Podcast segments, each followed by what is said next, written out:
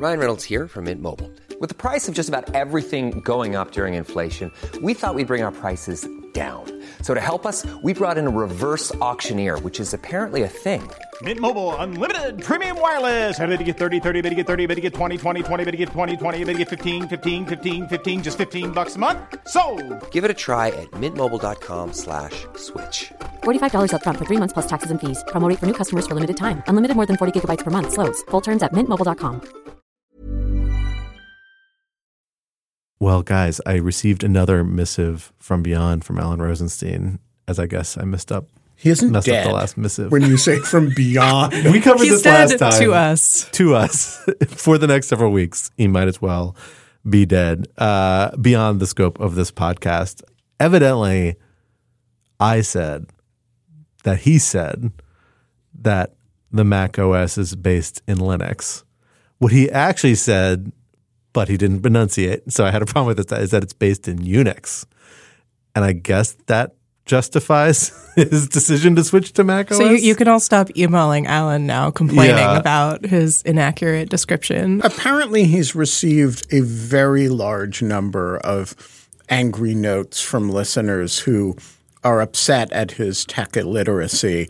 And it's not his tech illiteracy, it's uh, Scott's. That's that's exactly that's exactly right. Um, it, t- took me a while to figure out he meant Unix U N I X and not eunuchs E U N U C H S, which triggered a little bit of alarm on my part for a few minutes there. These poor castrato uh, marching around, uh, but I googled it and figured it out, and now I understand what he's talking about. So my apologies to the listeners. To the country for this transgression. To the Linux community. to the Linux, the broader Linux community, my my Linux brothers and sisters. Have no fear. Alan remains well, not in your camp. Still, he did switch to Mac, uh, but uh, I guess for Unix reasons. Uh, again, the U, not the E. He's okay with that. He's cool with you guys. and Scott Scott is he's apologizing and he is committed to doing the work. I will. I will do the work to listen more carefully to Alan's poor explanations next time. So definitely me, not on Alan.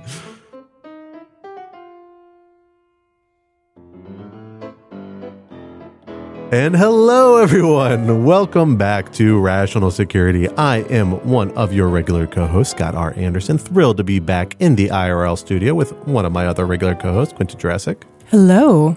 And we are once again absent to the dearly departed Alan Rosenstein for a little bit longer. Not dead. This don't makes worry, it sound like when he comes back he's going to be a zombie. Well, you know, we'll see how he's how much we'll see how he's doing. We'll see how It much sleep he close to that. gets. Yeah, exactly. Maybe closer to that than not. And we are thrilled to be joined by none other than, of course, Ras- Rational Security co-host emeritus Benjamin Wittes. Ben, thanks for joining us.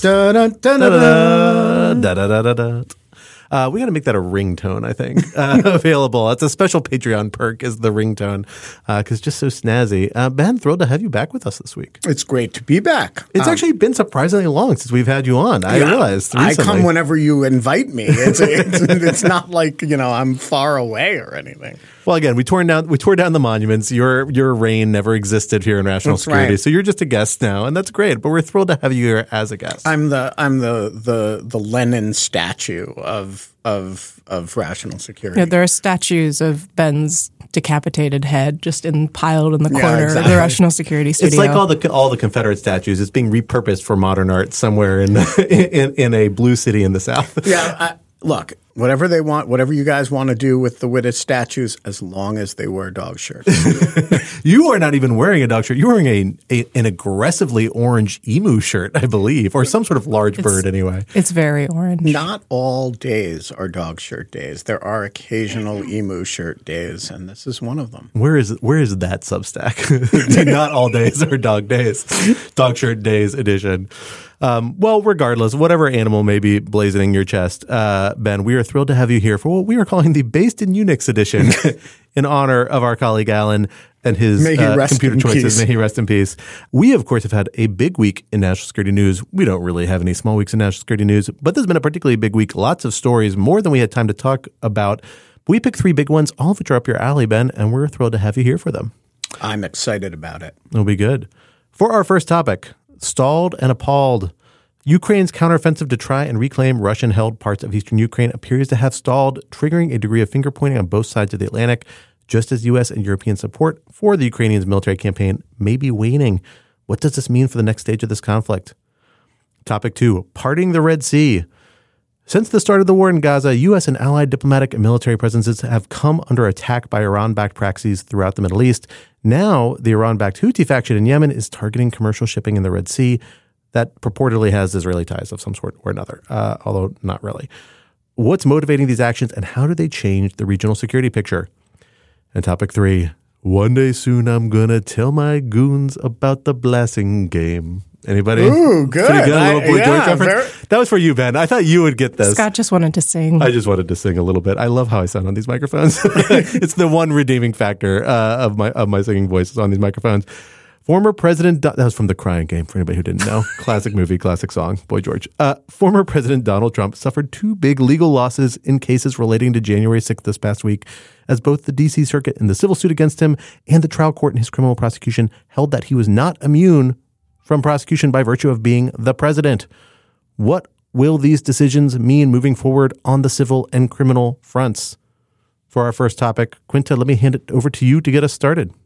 The Washington Post uh, recently came out with a big and quite impressively reported two part piece about uh, what it's calling Ukraine's failed counteroffensive.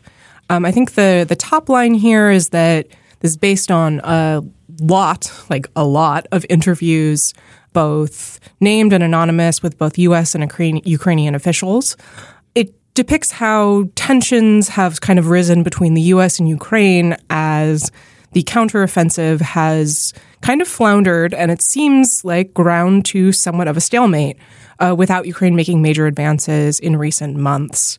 So we have disagreements between the US and Ukraine over strategy, questions about uh, when and where to begin the offensive that seem to have delayed it several months, questions about the ability of Ukrainian forces to carry out this operation, which may have been magnified by sort of a perhaps lack of complete comprehension on the part of the US about Ukrainian military capabilities and just about the sort of terrain and political and strategic environment. I have to say, I came away from this feeling pretty grim about the prospects for Ukraine going forward. It is not a happy story. Ben, I want to turn to you first since you're you've been watching this I think the most closely. What do you make of this reporting both in terms of what it depicts about the apparent tensions between the US and Ukraine and what it tells us about the counteroffensive?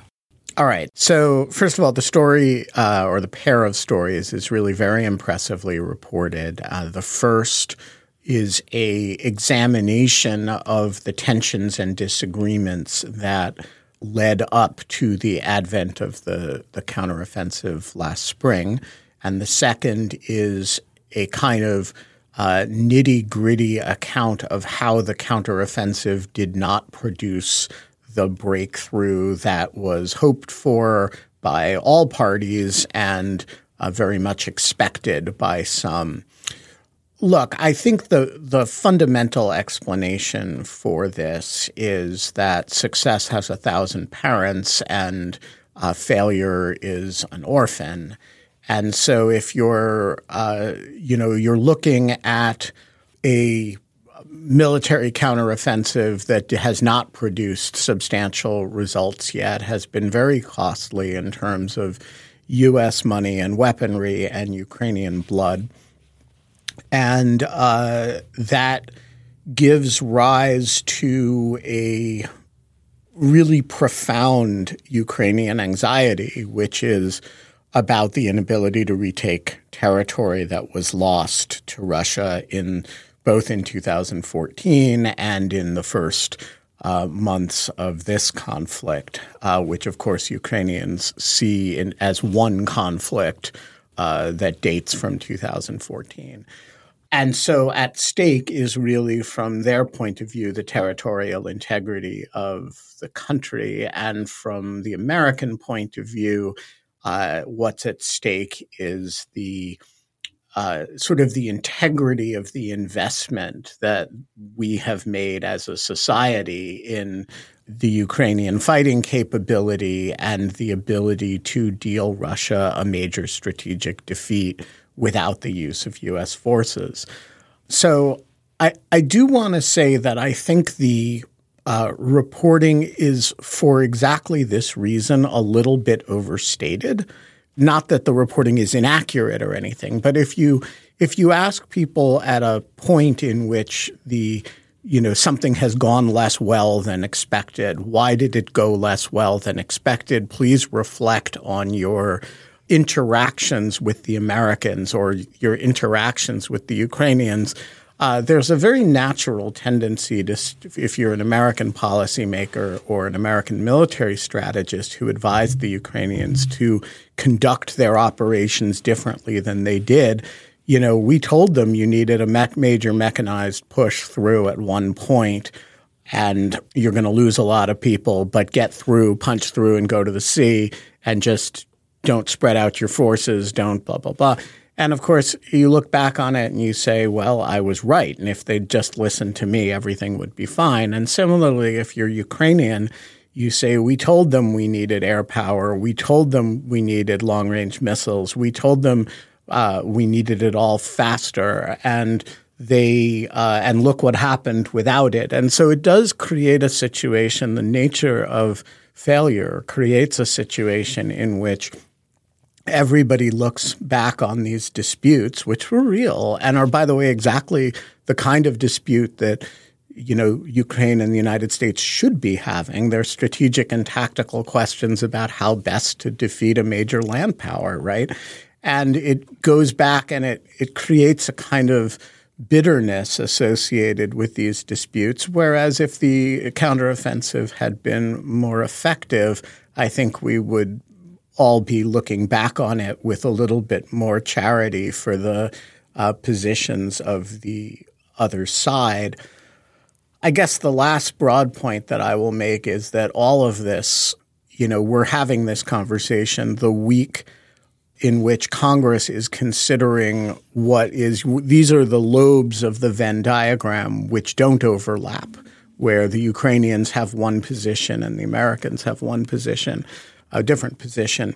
But the what's before Congress right now is the area w- which still does overlap uh, between the policymakers of both countries, which is the question of whether we should continue to be supporting Ukraine in a significant way at all.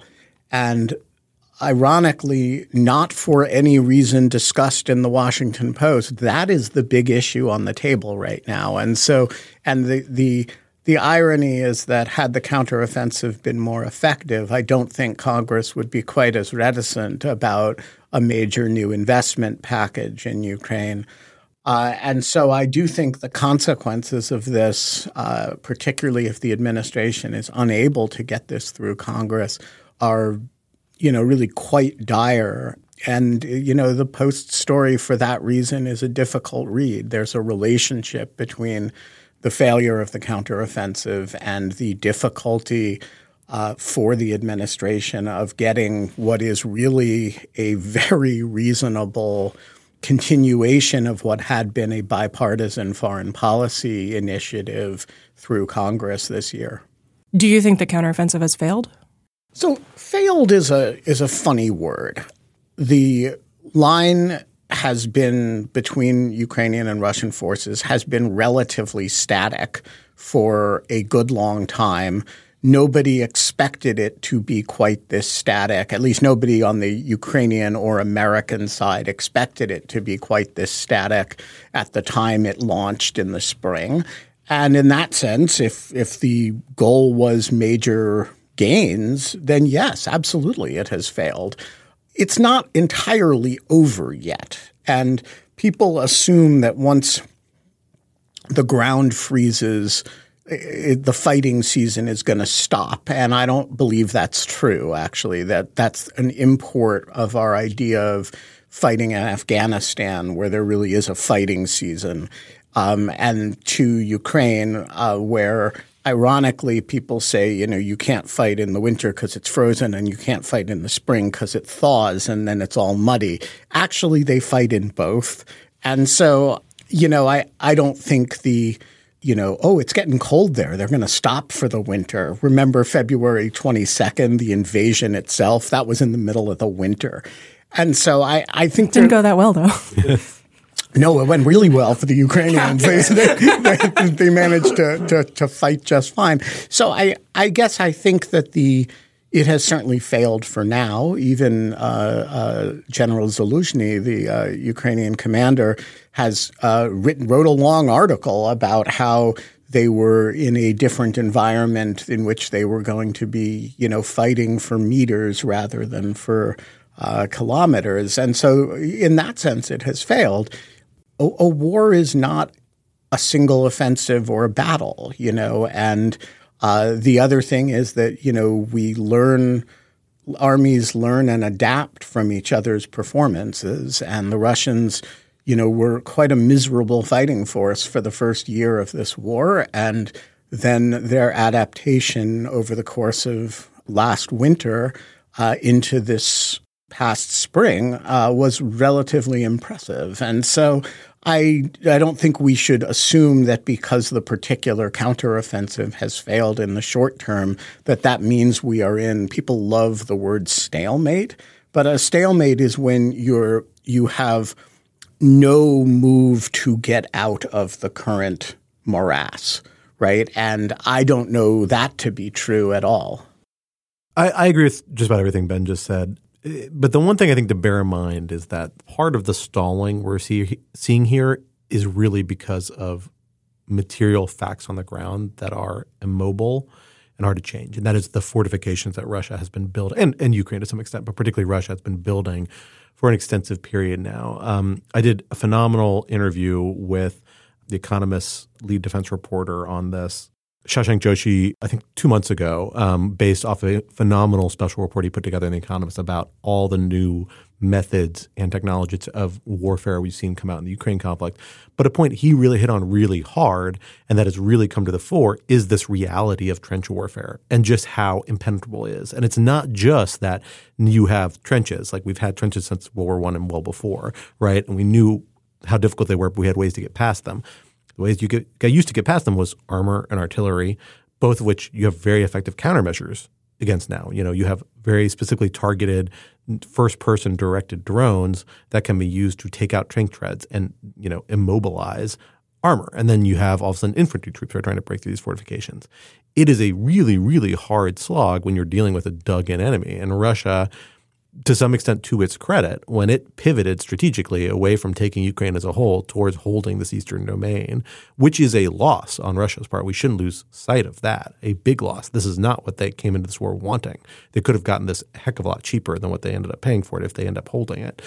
But nonetheless, they pivoted strategically to this dig in, hold the land strategy and they have had months to prepare for it. Maybe they could have had less. Maybe it would have made a difference. Maybe it wouldn't. Worth noting, you know, while some Americans thought this hit the line at one spot strategy had a chance of success, the intelligence community thought it was at best 50-50 and was skeptical of the U.S. intelligence community from the outset. Um, so really, even in the U.S. side, there was disagreements about this you know, I think the real challenge here, as Ben's noted, is that it, this undermines solidarity among American and European supporters because it looks like the return on investment um, might not be there, and you already were going to have war fatigue kicking in, and the political dynamics in the United States around this were always going to be toxic. One of my worst uh, predictions that I'm sad came true, but you know, we knew a year and a half ago this is exactly the dynamic that was going to come around Ukrainian assistance as the election got close, and it's uh, manifesting in spades. Um, and we talked about at length on this podcast and elsewhere you've got this narrowing window. It's also going to have that effect on the Ukrainians. Like one of the Ukrainians' greatest uh, strengths has been morale and solidarity. And we're seeing a reemergence of competitive politics in Ukraine, of internal dissension, uh, and a failure like this, which I think is a policy failure. We have to reconcile with that. Doesn't mean the whole campaign's lost, but this was a objective that was not achieved at, in the way people thought it was going to be. Is feeding into that. Uh, so far, Zelensky, at least as far as I can tell, seems like largely above it, but maybe not forever. Uh, and Ukrainian politics are messy and dangerous and difficult. Um, and if they really come back to the fore, that could be a problem and a complicating factor for a lot of things, including relationships with the EU and the West, because there are a lot of Ukrainian policies, Ukrainian policymakers, elements of Ukrainian society that raise a lot of eyebrows and questions and concerns with the West. So, you know, I think this is a moment where it behooves Ukrainians and people who support Ukrainians to take stock of what is necessary to hold what we have and really focus on reinvesting in that. That does, I think, means this counteroffensive is over and should end. if I'm being completely honest. Doesn't mean it has to be the last one. Doesn't mean you have to concede that Russia will forever have this territory.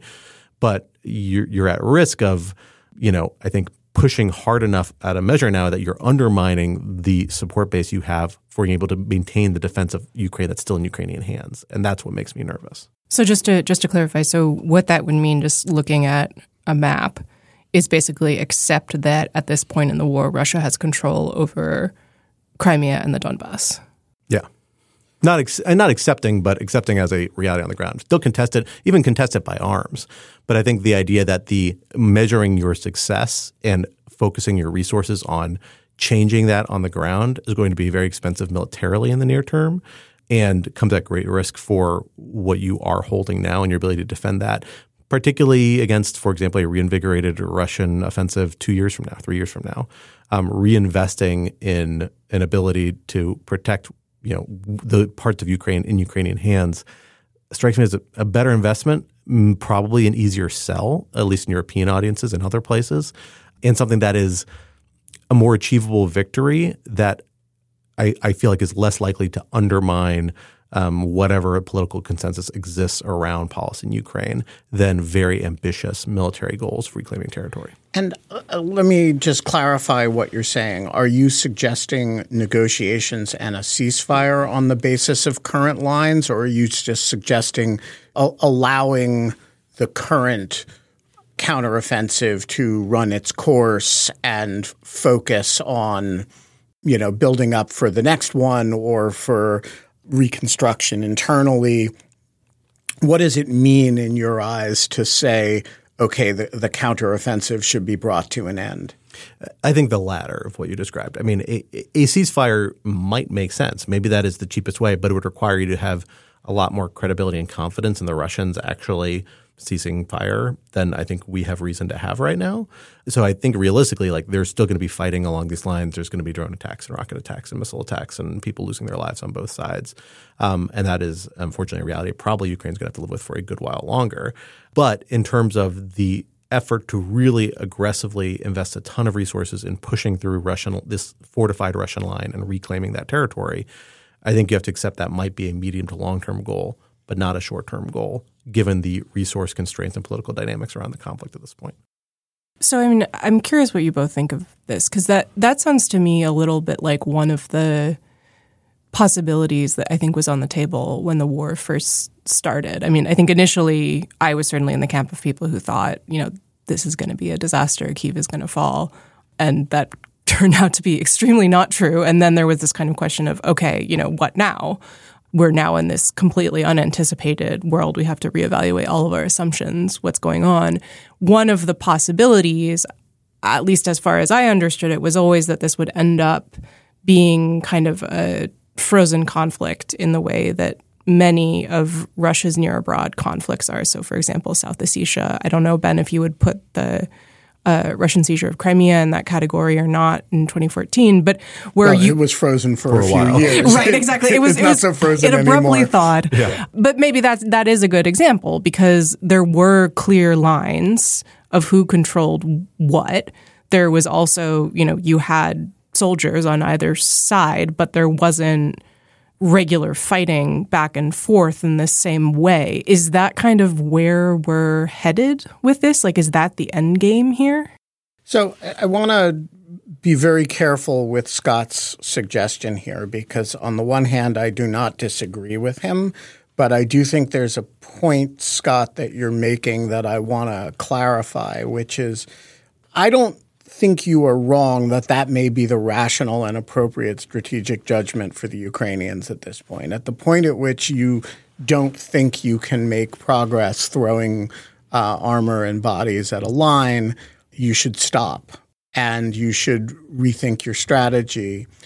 I am very loath to wag my finger at the Ukrainians and tell them what they should do. And I think it shouldn't be American policy to do that. And that actually plays to a very uh, deep Ukrainian anxiety that we are trying to push them into negotiations with the Russians that will freeze things in place. And so I, I think you, uh, just as an analytical matter, you might well be right. I think it has to be the Ukrainian administration's decision that, hey, we're not making progress here. Let's focus on areas where we can make progress for now rather than a, you know, condition of American aid or uh, something that they feel pushed into by us. So I take that point of anxiety. I don't disagree with it f- fundamentally, right? Like, look, this is part of their country, and they have to set national agenda about what they accept and what they don't accept. And I think it has not been inappropriate to put Ukraine in the driver's seat on those decisions thus far, and they're always going to remain the decider ultimately on a lot of them. I also think there's a point where, as an ally, to be a good ally, you have to deal with them frankly about both your assessments of the situation, which may vary, but nonetheless, we have our own resources and have reason to think we're good in assessing certain things. Not always great, but good. and the political constraints and realities you have on what you can provide. And those are very real now. Um, yes. And that's a problem. Um, and it's been a foreseeable problem. Like my theory of this going in, and I think this is still basically right, is that this was the, the counteroffensive was always a risky maneuver, but was seen as a something that had to be done so that the Ukrainians would know we gave it a shot. We had an effort to reclaim our territory. No one can say we didn't do an effort, but that in the end, it was timed with the window when U.S. assistance was going to be at its greater risk, greatest risk, because they knew there was going to be a big risk of that window closing. And at a certain point, you had to transition to a mode where you can't just go you know your available resources for pursuing something like this was going to be potentially dramatically constrained. There's a reason why the counteroffensive was supposed to be over by now. Yeah, well, people say it's because of the weather, but no, I, I agree with that and disagree with that. I think the the the other side of that coin is that there were three previous major battles. Uh, there was the battle for Kiev, which the Ukrainians won improbably in a very decisive fashion.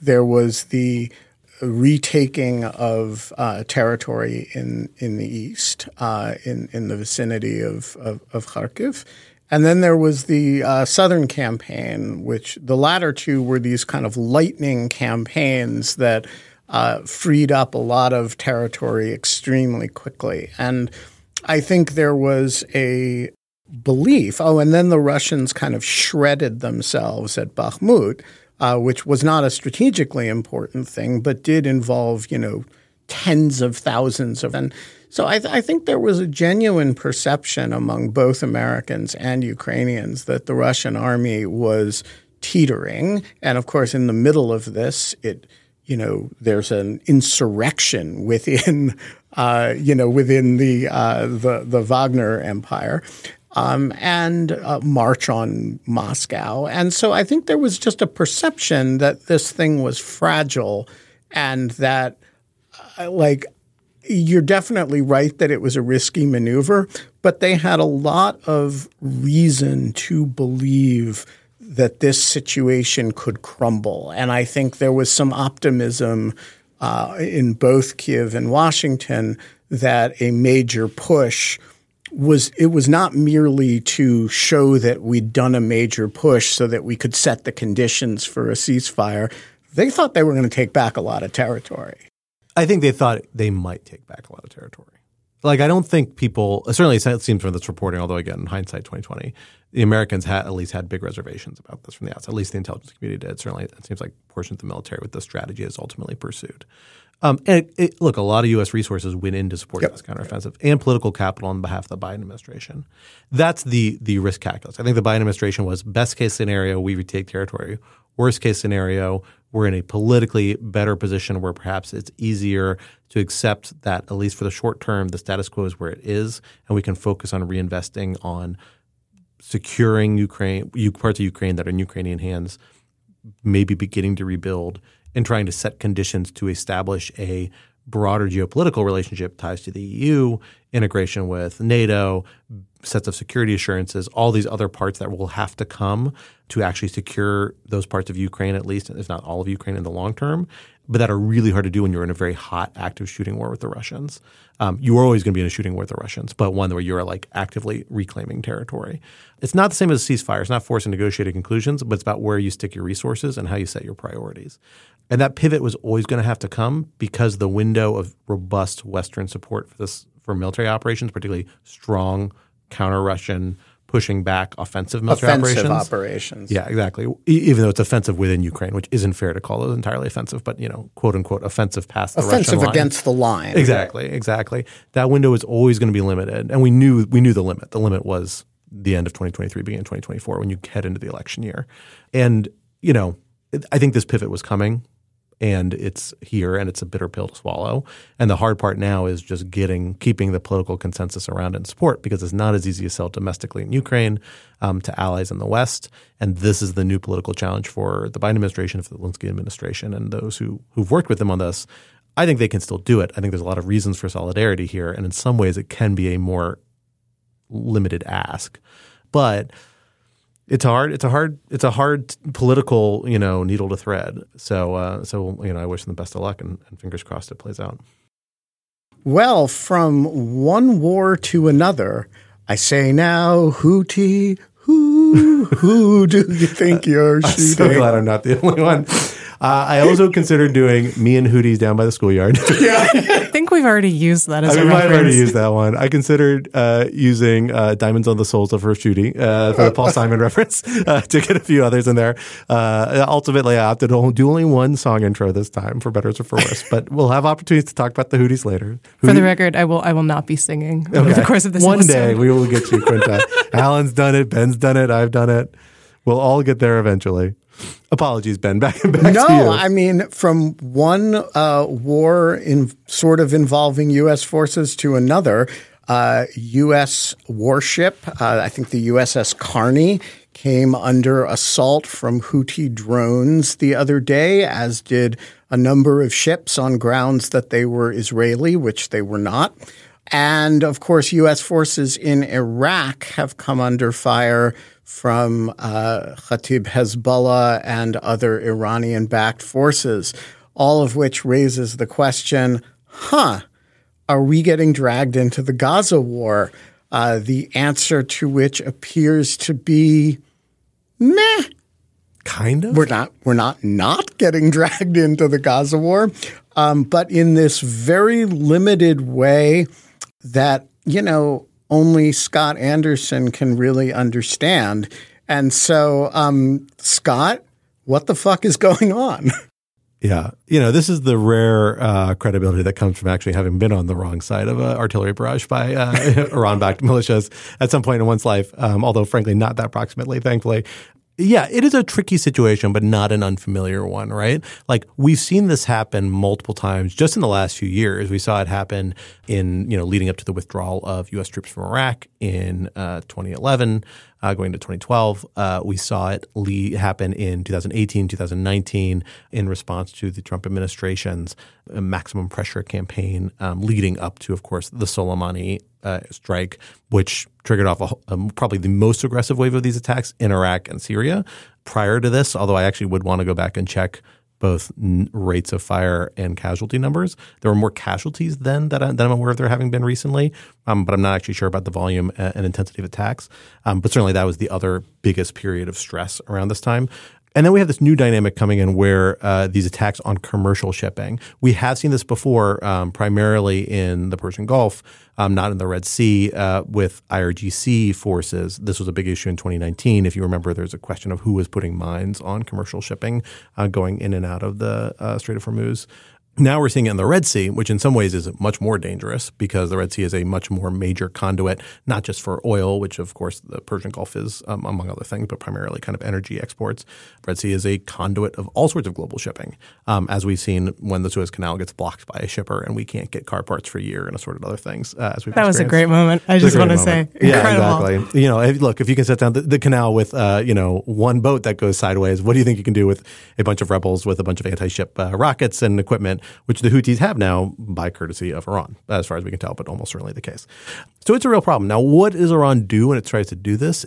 It's essentially turning up the temperature, and this is what Iran does all the time. And it's not a coincidence that like these things stopped during the ceasefire in Gaza and now they started up again because it's Iran trying to give incentives to primarily the United States, to some extent other regional actors, but really other regional actors mostly through the United States, to some extent Europe, because often Europe ends up just getting targeted in these things um, because of shipping interests and things like that. And you know, it has deadly consequences, although. Like Not that deadly. Not, yeah, I mean that sounds like a dark thing to say, which again, like people are killed in these things, but the volume of arms that are hurled compared to the number of people killed is actually relatively low. Yeah, and Iran could do a lot worse. Yeah, that no, I think that's the critical point. If Iran really wants to turn up the temperature, it has many ways of killing a large number of people, and it is not morally above using any of them. From you know, blowing up apartment buildings uh, or Jewish community centers in Argentina to uh, you know Hezbollah attacks on the uh, Marine barracks bombing in in you know Iran knows how to conduct mass casualty events, and if they're you know sort of flying drones at warships that are very capable of defending themselves, by the way, or using a militia to shoot at U.S. forces that can fire back with serious weaponry. That or in hardened locations where they take cover, which is what usually happens with a lot of these attacks in Iraq, particularly. exactly. Then this is a decision to escalate in a very limited fashion against the United States rather than to say uh, launch 10,000 missiles at northern Israel, which they're also perfectly capable of doing. There's a si- it's a signaling mechanism that is we're trying to drag you in, but not really, because we don't want you actually to get involved in the war, except in a kind of symbolic way. But we want to emphasize that you're implicated and we're hitting you because we don't distinguish between you and Israel. Normally, being a little extra can be a bit much, but when it comes to healthcare, it pays to be extra. And United Healthcare makes it easy with Health Protector Guard fixed indemnity insurance plans. Underwritten by Golden Rule Insurance Company, they supplement your primary plan, helping you manage out of pocket costs without the usual requirements and restrictions like deductibles and enrollment periods. So when it comes to covering your medical bills, you can feel good about being a little extra. Visit uh1.com to find the Health Protector Guard plan for you. Say hello to a new era of mental health care. Cerebral is here to help you achieve your mental wellness goals with professional therapy and medication management support. 100% online. You'll experience the all new Cerebral Way, an innovative approach to mental wellness designed around you. You'll get a personalized treatment plan from a therapist, prescriber, or both in a safe and judgment free space. Your cerebral therapist or prescriber will outline a customized plan with clear milestones along the way so you can get to feeling your best. With Cerebral, you're not alone in your mental health journey. We're here to empower you to live a fulfilling life. So take that first step towards a brighter future and sign up today at cerebral.com slash podcast and use code ACAST to get 15% off your first month. Offer only valid on monthly plans. Other exclusions may apply. Offer ends July 31st, 2024. See site for details. So can I can I ask? I feel like I referenced once before in this podcast the idea of kayfabe, which is so in professional wrestling, like you pre- you present a staged performance as if it's real, like with the stories and it's I've never heard that before, but I like it. Okay, it's it's it's a thing. There's a great argument that it explains the Trump presidency. I recommend it. My question is: Is this kayfabe?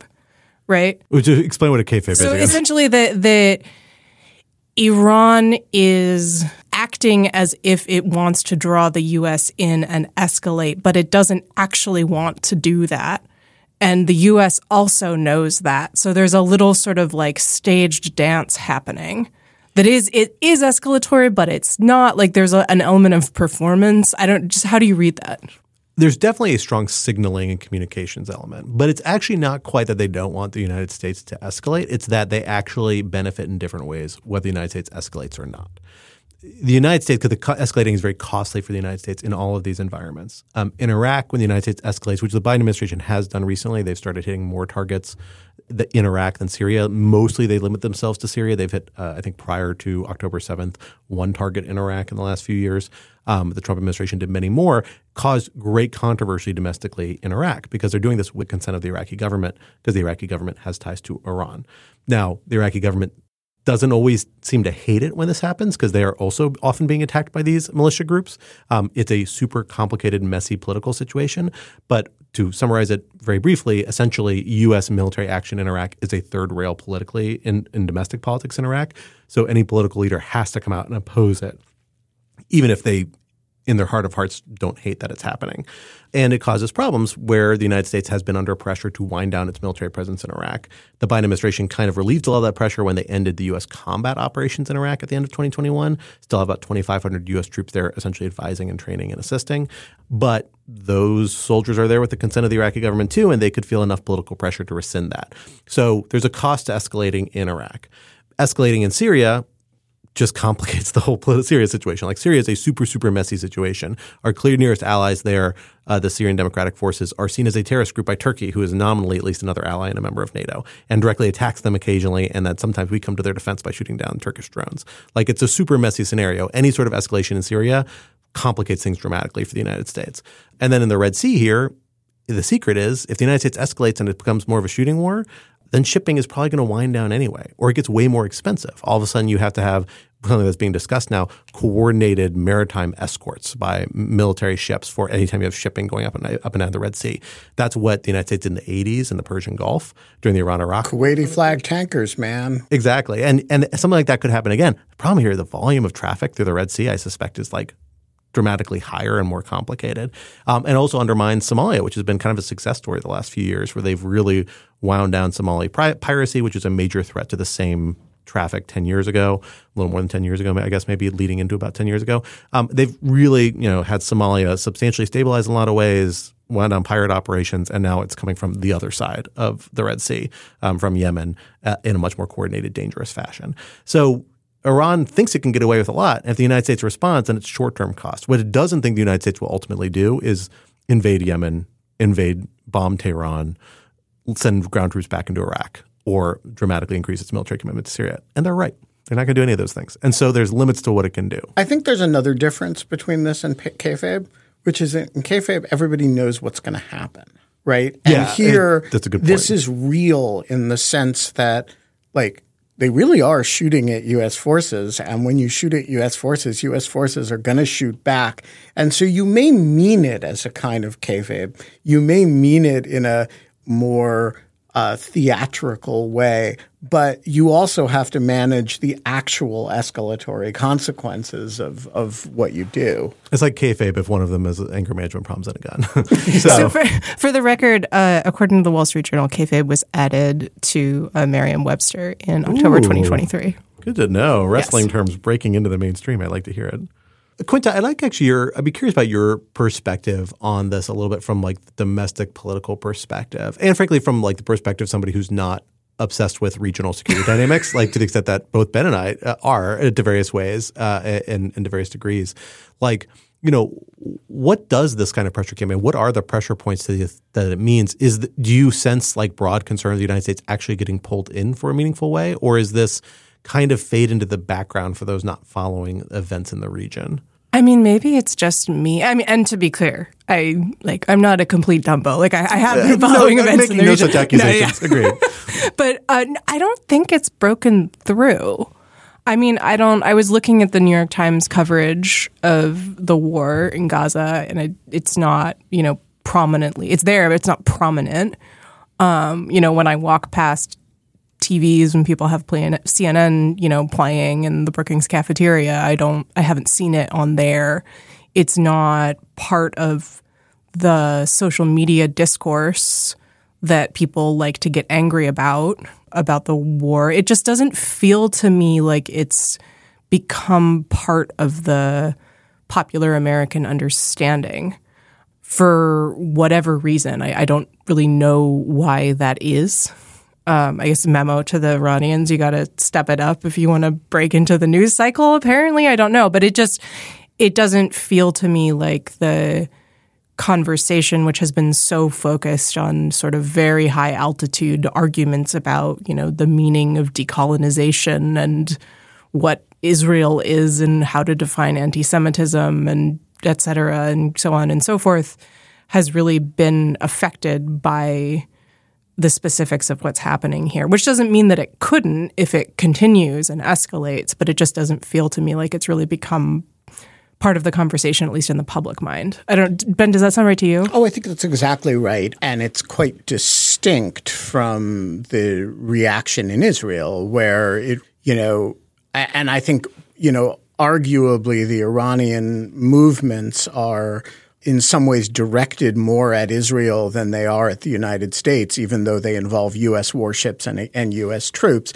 Because if you think about geographically where they're happening, the Red Sea is, of course, south of Israel, and Hezbollah is to the north. That's an Iranian proxy. The Gaza war is on the uh, west coast of Israel, and the Iraqi uh, militias that are fighting with U.S. forces are on on the east, albeit several hundred miles, but um, uh, and not really within the Israeli consciousness. But if you think about it from an Iranian point of view, they are uh, literally surrounding Israel with armed conflict, albeit against the United States. Uh, and that's designed to send a message of uh, siege and surrounding to Israel, and it does, particularly the stuff in the north, which of course involves rocketing of Israeli northern communities. And, you know, people keep talking, and rightly so, about the number of internally displaced people that there are in Gaza, which is amazing. But the number of internally displaced people in Israel is huge too.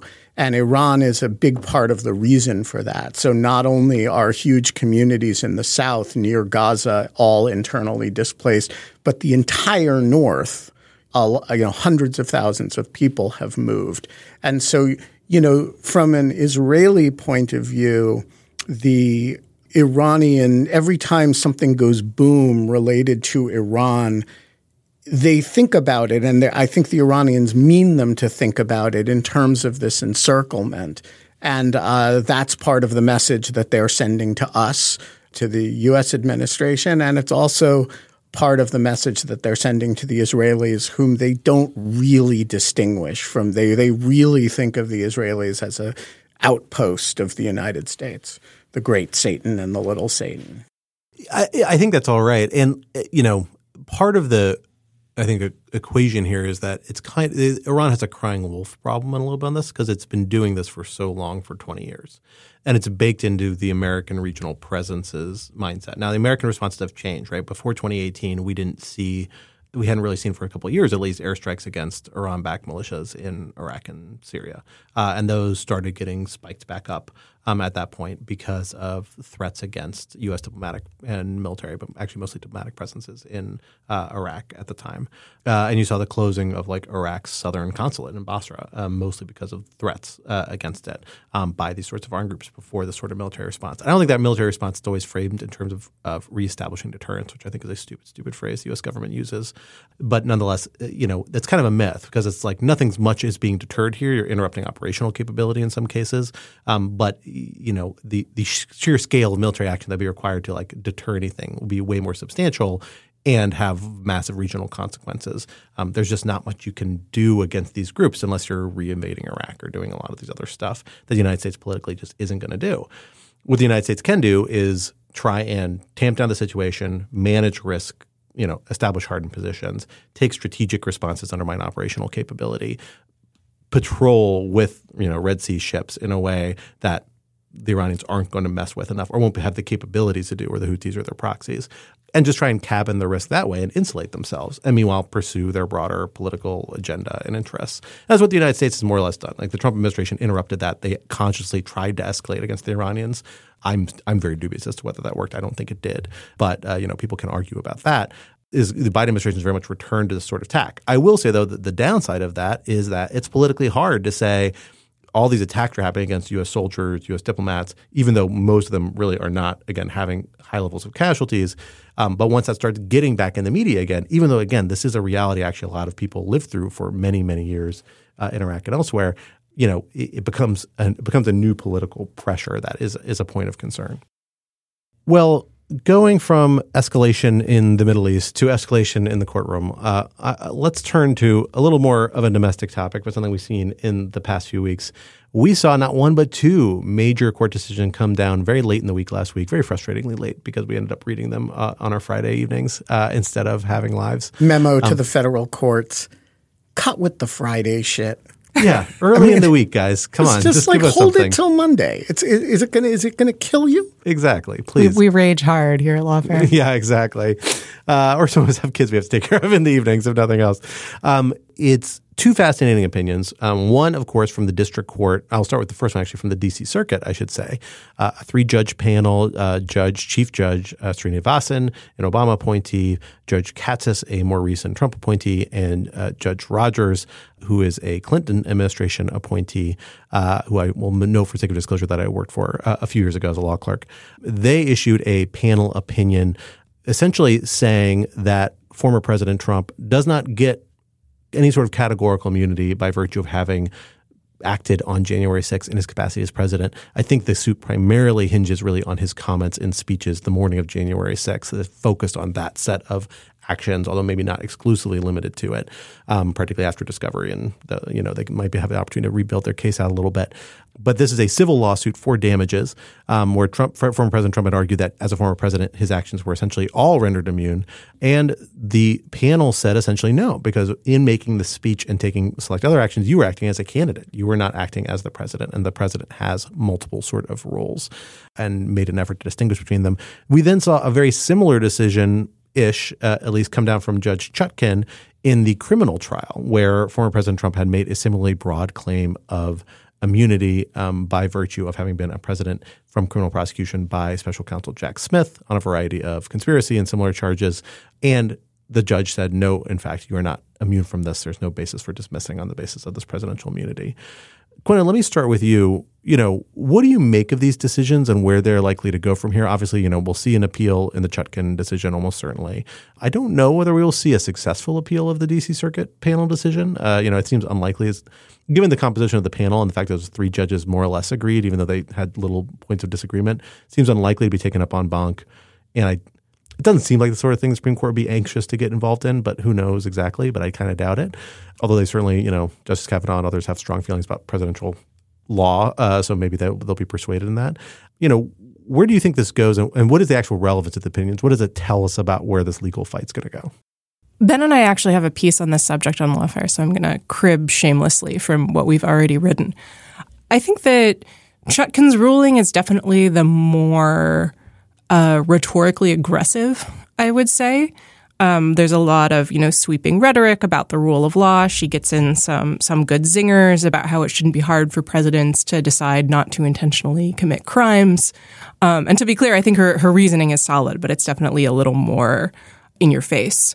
Um, it's sort of simpler in a way because she is responding to a very aggressive argument made by Trump, attempting to extend the civil immunity that the Supreme Court has already recognized for presidents and former presidents for official acts into the criminal context. And Chutkan basically says, you know, nice try.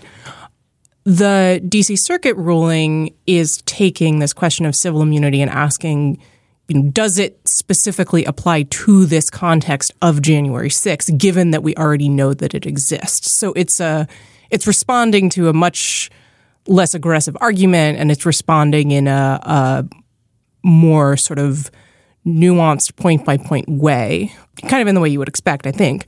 Um, and as you say, what the DC Circuit essentially does is divide out a president acting as a candidate for future office versus acting in his role as the incumbent president, and essentially says Trump on January 6th was acting in his role as a candidate. He's helpfully made that very easy for us to decide since he actually filed a motion to intervene in a Supreme Court case, the Texas v. Pennsylvania litigation, saying he was doing it as in his personal capacity. So it sort of answers the DC Circuit's question for it.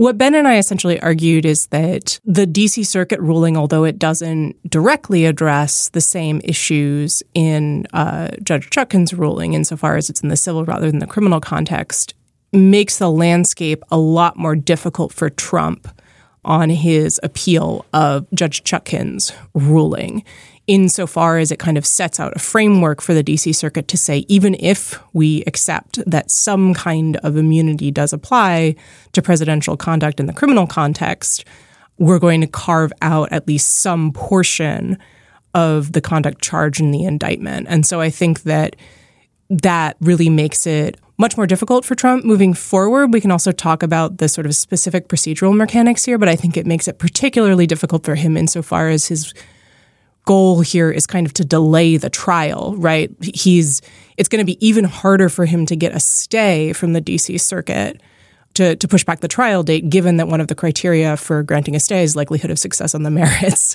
Previously, that was just a kind of a giant question mark. Now, I think I would definitely, I don't know what the likelihood of success on the merits is, but I would mark it significantly down from wherever it was before. I mean, I think these decisions, one of which is surprising and the other of which is not. The, the Chutkan opinion is completely unsurprising. In a, uh, Trump was asking for the recognition of a very novel, very aggressive expansion of the idea of presidential immunity into a space that really would quite literally put the president above the criminal law and and extend that until he's the form into his former presidency. The DC Circuit opinion, by contrast, I think is quite surprising. If you had asked 10 analysts, you'd told them the identity of this panel and you'd told them the issue, I think you would not have had two of those analysts who suspect who would have predicted unanimity on the question, and the, the opinion is functionally unanimous on, on the relevant issues, although there are some uh, nits that get picked around the edges. But the, the, the core of the opinion is unanimous. And it is uh, devastating for Trump, in my view. So, what it means is that you do, if you're trying to figure out whether the president is immune, you do a kind of situational analysis of what role he was acting in. And yeah, the tie goes to the president. If it's partly presidential and partly personal, you you sweep it in as immune. But if you can say, hey, look, he looks like a candidate here, looks more like a campaign speech than the State of the Union, he's not immune. And that's a big change in the law of presidential immunity, where previously the only situation that we've ever found a president not immune is the Paula Jones litigation, which was categorically blocked out of immunity because the conduct – the alleged sexual uh, misconduct toward Paula Jones took place before Bill Clinton was president, right? So he could it couldn't have been in his presidential capacity because he wasn't president, and so I think this is a a very dangerous ruling for Trump. It it creates number one I think it's very unlikely to, it's very likely to be stable. Uh, the DC Circuit's not going to revisit it for the reason Scott described. And I don't think the, if, you know, any opinion that you can get Greg Katsas and uh, Sri Srinivasan and Judith Rogers on at the DC Circuit is, in my view, very likely to have legs at the Supreme Court. Uh, and then the the the final aspect that I think makes it really dangerous for Trump is that even if Chutkan gets reversed, even if the DC Circuit, which is not going to happen, or the Supreme Court were to say, yeah, there is such a thing as presidential immunity, under this view of presidential immunity, a lot of the acts in the indictment would be fine to indict him for because they're acts in his personal capacity as candidate, not in his official capacity as president. So I think it's a it's a surprisingly important opinion.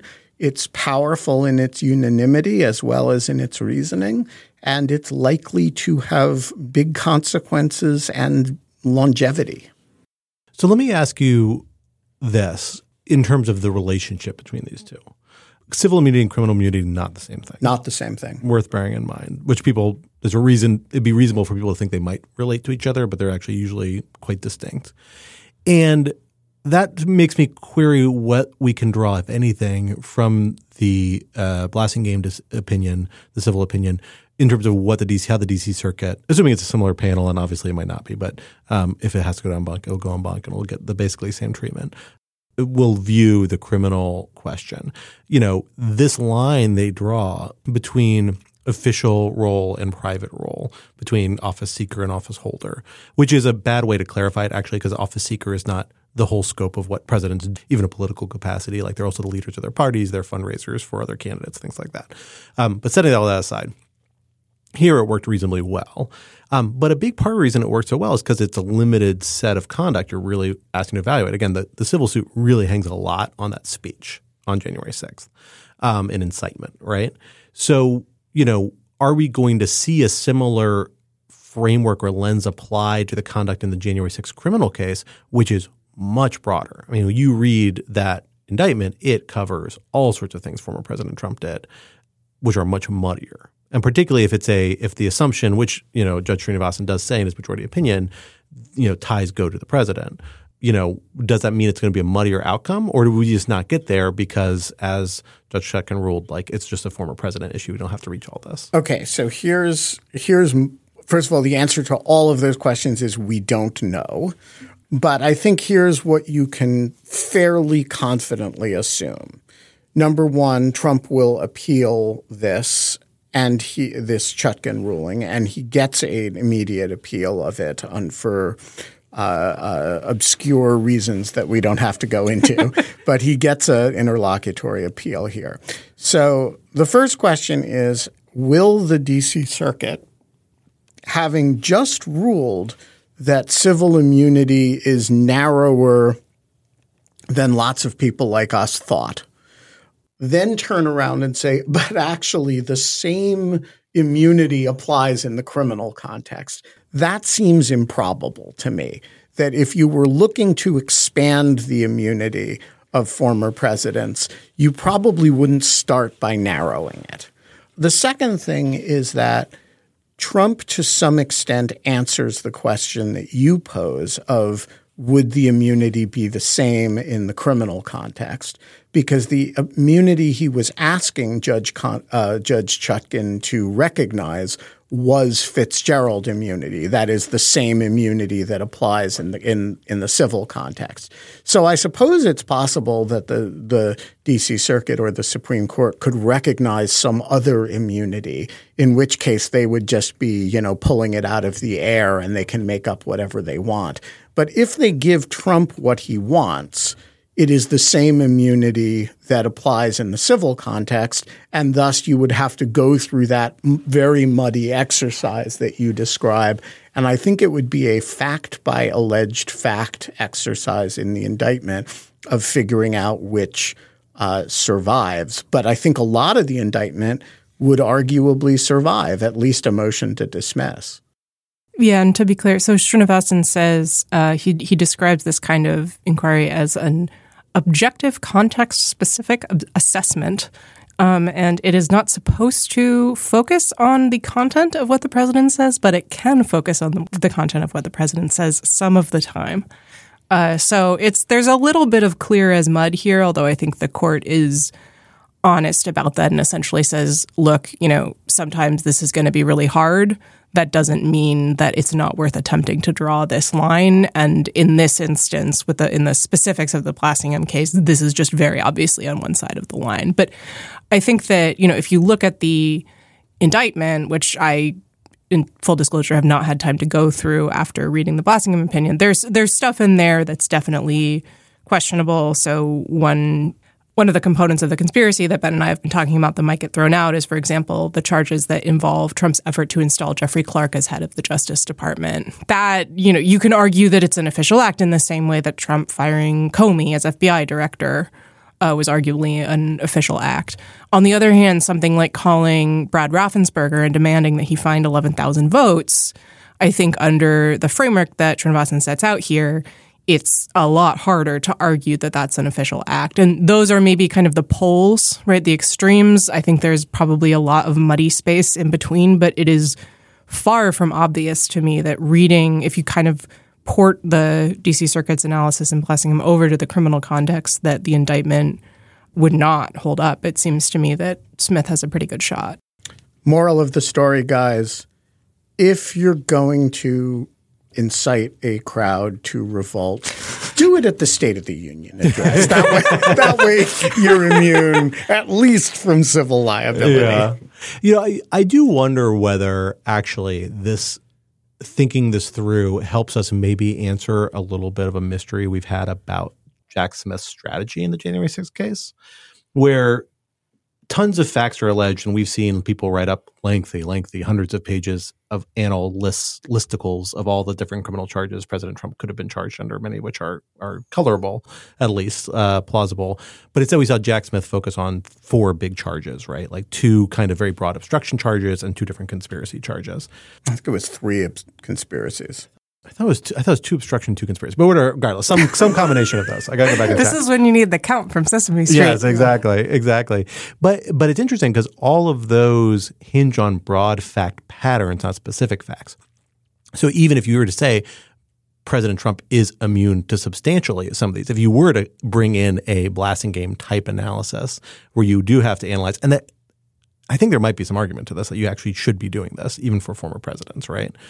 That certain acts have to be immune um, because they're so inherent to the presidency and the role of the government.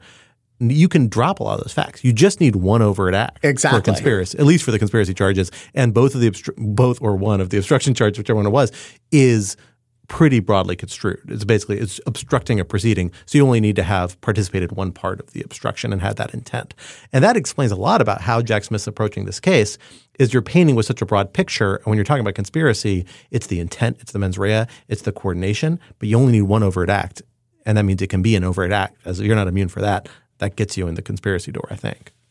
I think that's right, and I think it is it is very hard if if this is stable law it is very hard for me to see how the indictment against Trump doesn't proceed.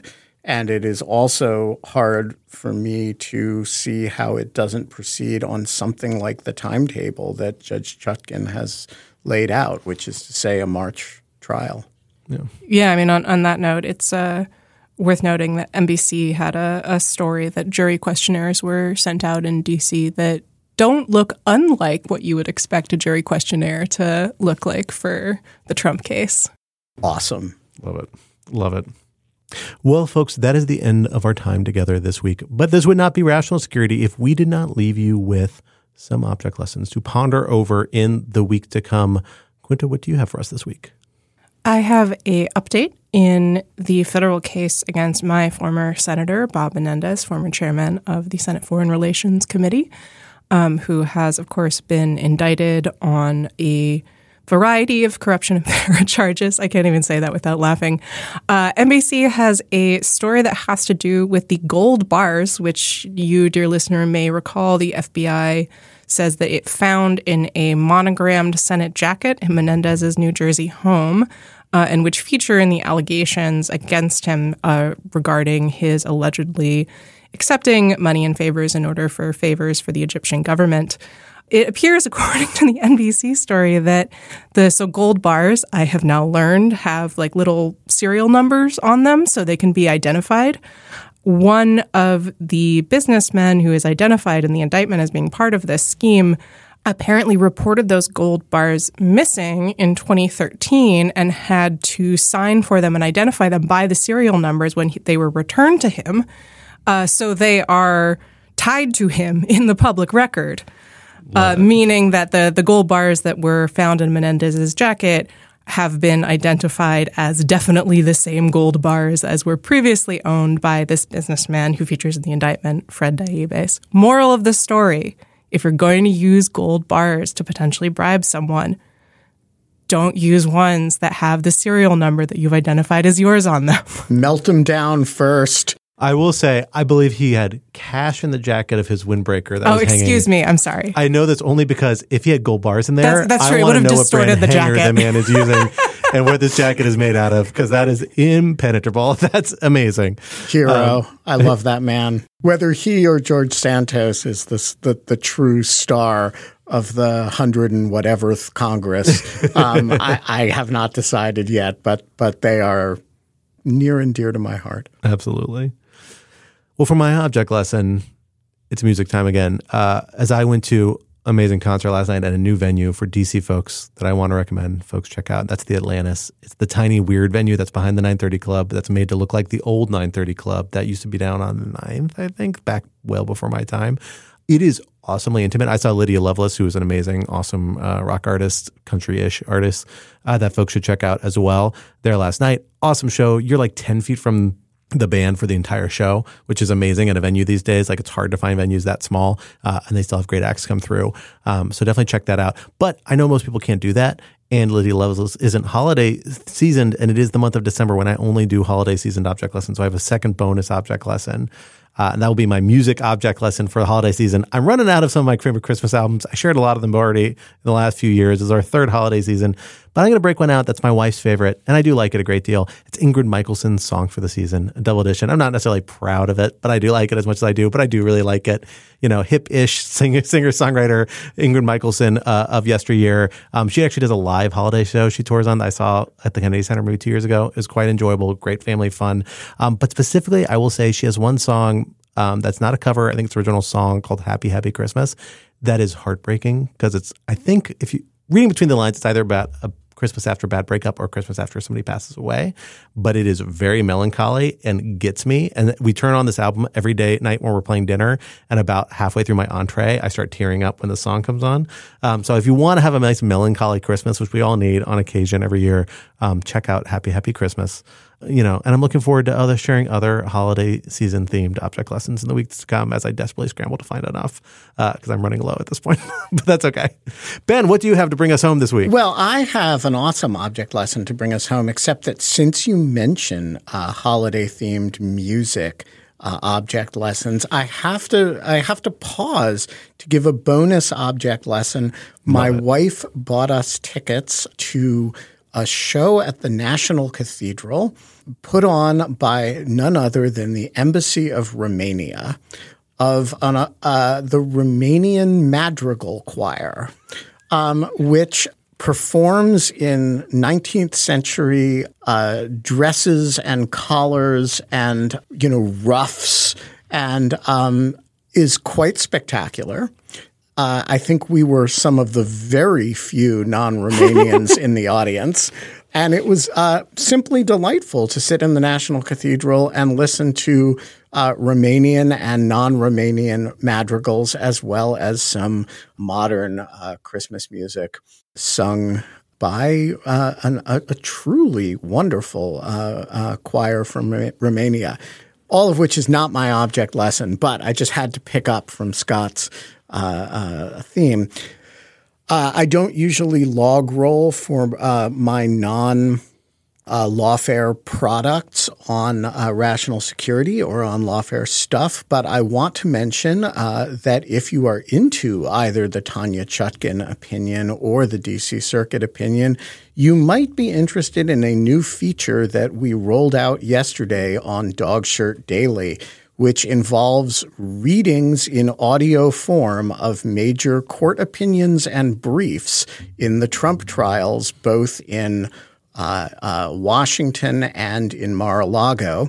The um, uh, reader is the uh, anonymous at NatSecJD, who is uh, going to be reading all you know as many briefs as she can get her voice around without losing it and we started with the dc circuit opinion last night we're going to do the Tanya Chutkan opinion next uh, and it's all running on my little podcast, Read With Me, uh, which you can get through Dog Shirt Daily. So check it out. Uh, if it works, if people really like it, maybe we'll move it over to Lawfare.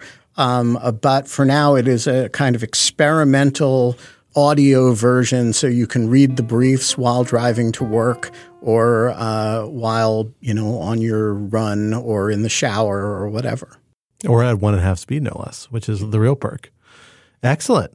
Well, with that, that brings us to the end of this week's episode. But remember that Rational Security is, of course, a production of Lawfare. So be sure to visit us at lawfaremedia.org for our show page, for links to past episodes, for our written work, and the written work of other Lawfare contributors, and for information on Lawfare's other podcast series.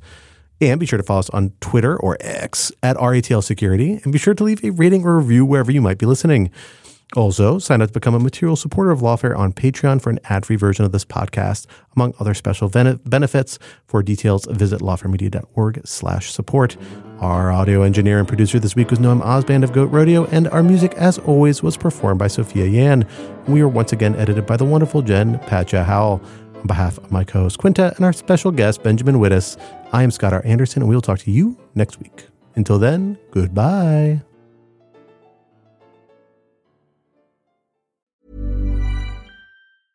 Selling a little or a lot?